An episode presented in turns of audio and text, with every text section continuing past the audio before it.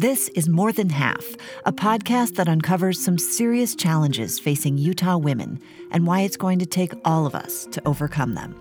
I'm Andrea Smardon. Today's episode is about opening doors into politics for young girls. Not just any girls, but girls who face some of the highest barriers to civic and political engagement. It's about giving some of Utah's young refugee women a chance to take a stand and represent their communities. It's also about building confidence and trust, knowing what you want and how to ask for change. Our story starts with Flora Sasa, a refugee woman who joined forces with a local nonprofit that teaches girls how to lobby the state legislature. Our representatives don't understand like what we're going through, um, and our stories are extremely important for them to know Flora Sasa was just five years old when she came to the United States as a refugee from Sudan.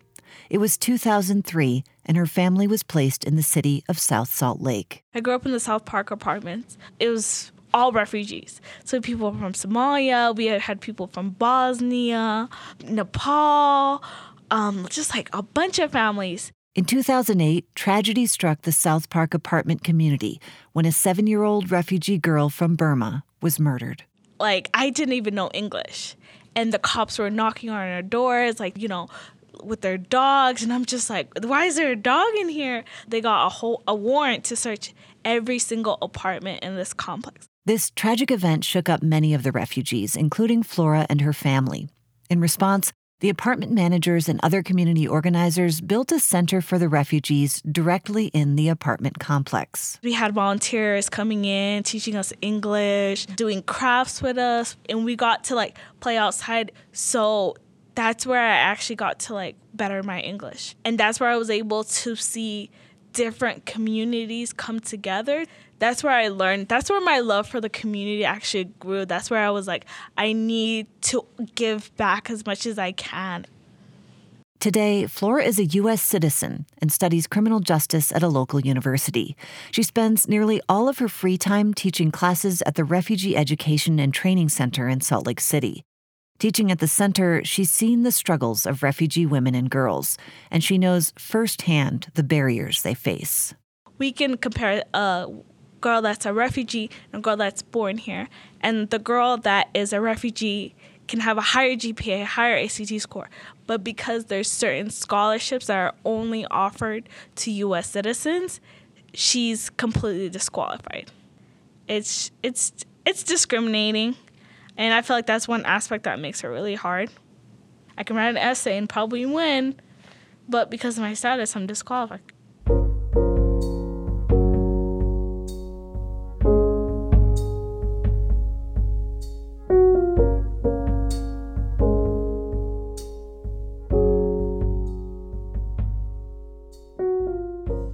Last year, Flora's supervisor at the Refugee Center told her about an opportunity to work with a program called Girls Lobby. It was started by a college student, and it trains girls how to lobby the state legislature.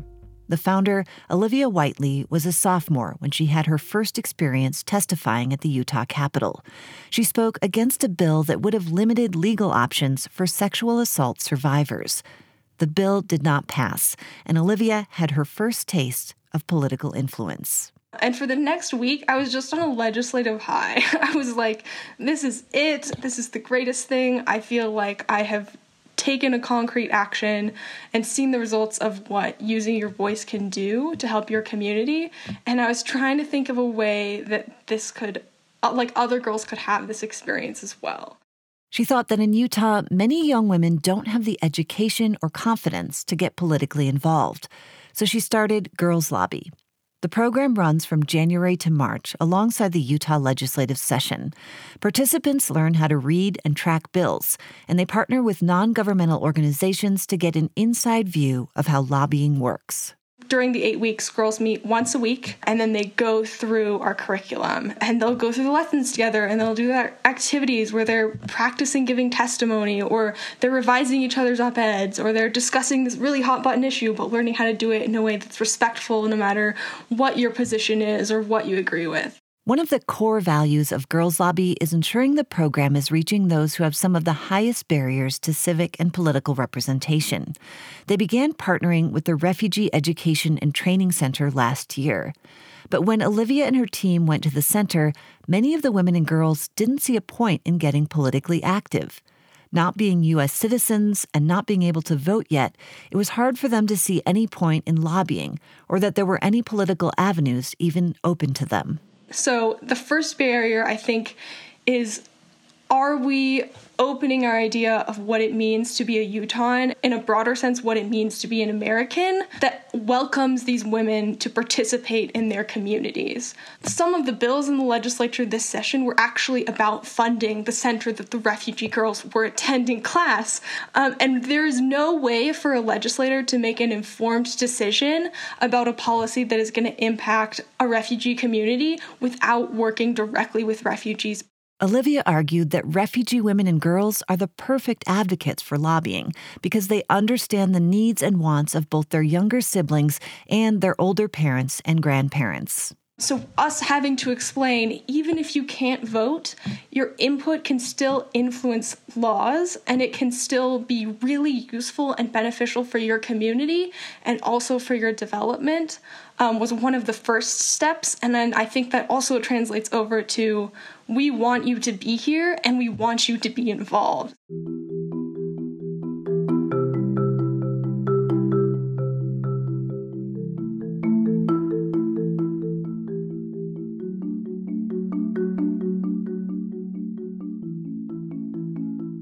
After learning more about the program, Flora was convinced. She went through the required training and then started teaching the Girls Lobby class to 18 refugee women and girls.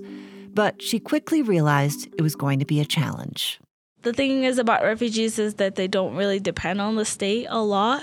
Um, they're they come here in survival mode, so they're ready to just work and you know provide for their family.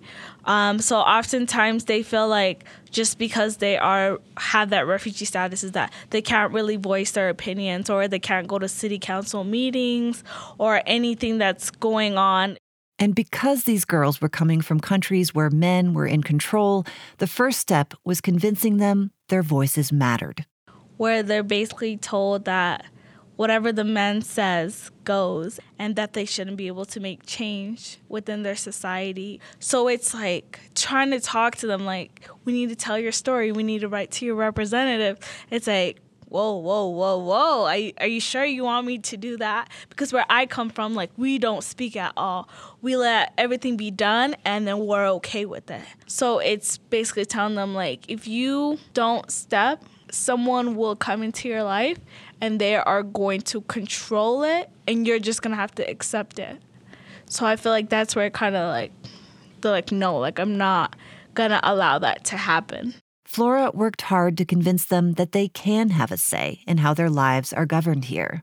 Well, I want them to know that they have power. They have powers in their experience, they have powers in the stories that they are able to tell.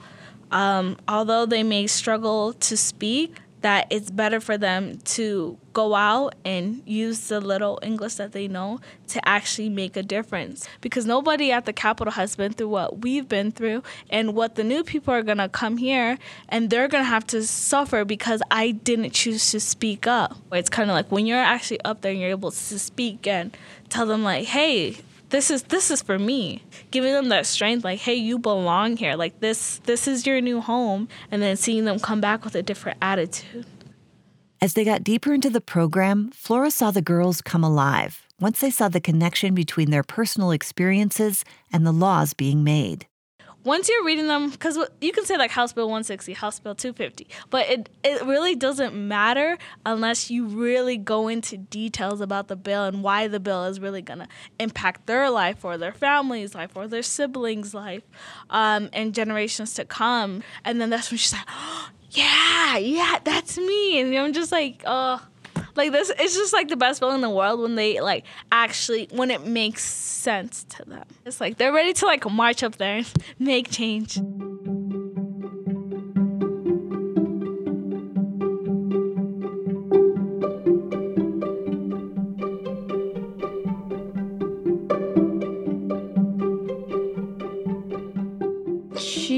like a mentor to us, not only a mentor, but like a friend as well. That's Paula, one of Flora's Girls Lobby students, a 16 year old refugee from Congo. She first got involved in the program because she saw that Flora was going to be the teacher, someone she trusted and looked up to. We could talk to her about anything and she would like understand and she would like help us solve the um, problem that we had, maybe like school, work, anything. At the start, Paula wasn't sure what the Girls Lobby program was about, but she and the other girls appreciated having a space where they could talk with other refugee women and girls. You know, there's like a couple of things that you can't really talk about when you're around other people where you just feel like people will judge you when you talk about that. When it was just as girls and women, we could connect. Everybody else has also has something to say. So it was just a safe space for us to like just bring out our feelings. Flora, Olivia, and the rest of the Girls Lobby team hope that by getting girls civically and politically engaged at a young age, they will have more opportunities for leadership in their future. I focus on girls also because I think that this type of experiential learning on the Hill does a lot for confidence building. It does a lot for networking with professional women. It does a lot for teaching basic professional skills like how to introduce yourself, how to have a strong handshake, how to write persuasively, um, how to ask for something that you want, um, which I think, particularly in Utah, um, women, and I've noticed myself, oftentimes struggle with those types of behaviors. I think administratively, decisions are still being made primarily by men um, to the exclusion of women, not in support of women. But I also say that, like, these things are true to a different degree no matter where you are in the United States, simply because this is how history has worked for us, and this is where it has left us. And it is more severe for women of color or LGBTQ women than it is for white women. After going through the Girls Lobby program, Paula is convinced of the need to have more women in leadership positions. There's like a lot of things that men don't know about us as women. So, you know, they take decisions that just for us that is just like it doesn't make any sense. We need more women in politics because then we know we have someone that understands our vision of the future, that understands, you know, what we're going through, that understands what we have to say. You know, we can go to her and just be like, you know, this is what we want. This is what we want happen in the community. We can talk to her about anything and she understands our point of view. For Paula, the impact of the program goes beyond her experience at the state capitol. It gave me confidence because before that class, like I said, I'm like this shy girl person. So it boosts my confidence that I can be like a leader, that I could use my voice and use it for the good. Watching these refugee girls grow in confidence, Flora feels like she's giving back, just as she vowed she would when she was a child. It's why she dedicates her Saturdays to teaching the Girls Lobby course, sometimes staying after class into the evening, for as long as the girls want to spend with her. When it comes to working with certain people, like it just doesn't stop because the class is done. Like they're hungry, they want more, and you're you know you're there like might as well dedicate your time and i feel like being a part of girls lobby was definitely something like i wouldn't even be able to put a price tag on it like the feeling you get teaching these girls and educating them and answering their questions. What more support can we offer you so that way, like, when you're in the real world, like, you're able to succeed and you're able to thrive? This cohort of refugee girls who started out with some pretty big barriers have demonstrated the power of the Girls Lobby approach. But it's limited in numbers. Olivia and the team believe all young people would benefit from this kind of hands on training in schools experiential learning is kind of a buzzword, but the more students are actually doing and participating in processes, I think the more they're going to learn in terms of content, the more they're going to develop in terms of skills, and the more diverse and interesting our democracy is going to be. Um, so I really hope in the future that civics classes teach from a citizen's perspective and are less oriented towards AP test scores and are more oriented towards am I giving this person the skills they need to build the communities that they want to live in?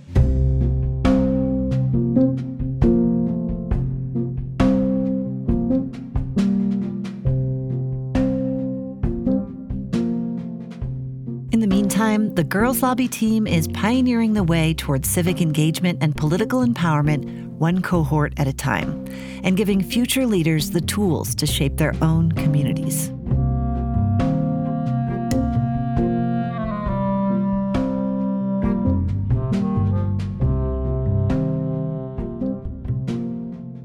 To learn more about Girls Lobby or the Refugee Education and Training Center, visit pbsutah.org slash more than half.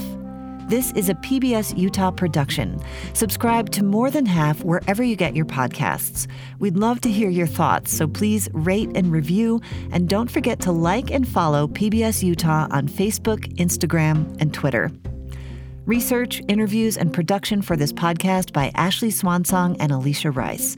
Audio mixing by Will Montoya. I'm Andrea Smardon. Next time on More Than Half, we'll hear from a former candidate for the state legislature about what it's like to run for office as a single mom in Utah and why it was worth it even when she lost. There were things that were happening at the legislature. There were things, decisions being made in our community that did not represent me as a mother, as a woman of color, as a Latina, as a single mom. And I thought, if we are not up there, we're not at the table, we're on the menu.